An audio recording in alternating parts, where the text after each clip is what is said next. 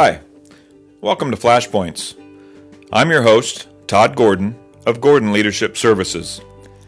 In this podcast, I'll share some brief one to two minute insights for everyday leadership as we strive to be impactful servant leaders wherever we may live and work.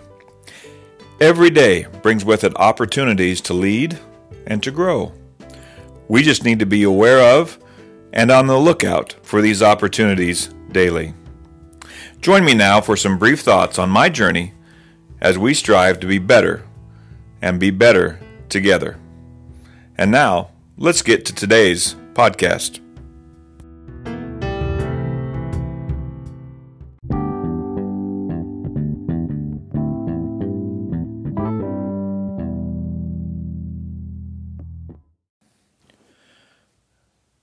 We are never guaranteed everything will be easy on our leadership or our life journey. There are challenges, setbacks, and disappointments, but they will only serve to make us stronger and better. Keep your eyes on the big picture, the master plan, and you will get through the storms to a brighter day.